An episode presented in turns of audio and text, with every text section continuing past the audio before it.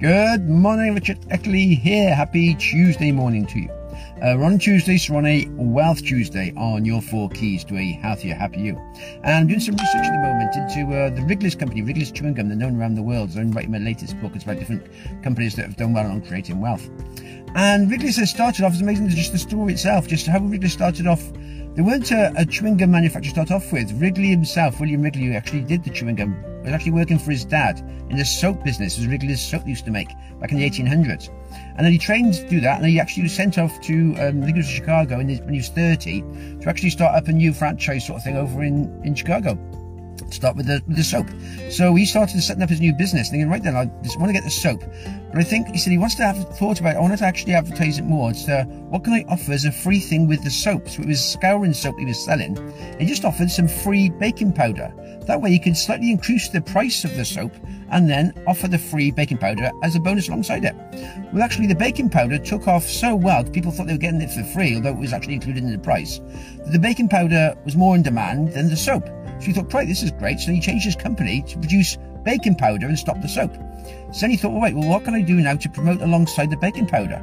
And people back in the 1800s were chewing just gum, your normal gum. So he thought, right, that's a popular thing. I can offer free gum for people with the baking powder. And once again, this system worked. People were more interested in getting the free gum than the baking powder, so gum demand went up. So then he actually went into the chewing gum business with a, through a supplier called Zeno's, and he was they were supplying him the gum.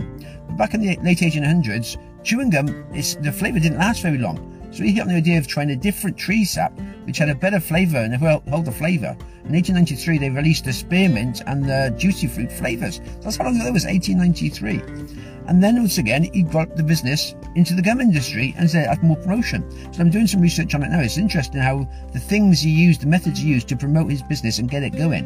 He went through many recessions again and many problems he faced with the, with the industry to get it going. But it's just thinking, okay, then what can I do? What can I supply for my customers that they want my product? What can I give them as a freebie to actually perhaps bolt onto the side of your product, which people want more of? They'd be more interested in the freebie, and then your product's there as well, and you increase your product service by getting more clients in that were interested in your freebie. And he had a, a great selling, which was through his advertising campaigns. He spent millions of pounds on advertising, and he said, "Tell them quick and tell them often." Because customers will never, well, very, very rarely buy on the first time they see something. They need to something six or seven times, or they think, oh, yeah, no, I'd, I'd like that.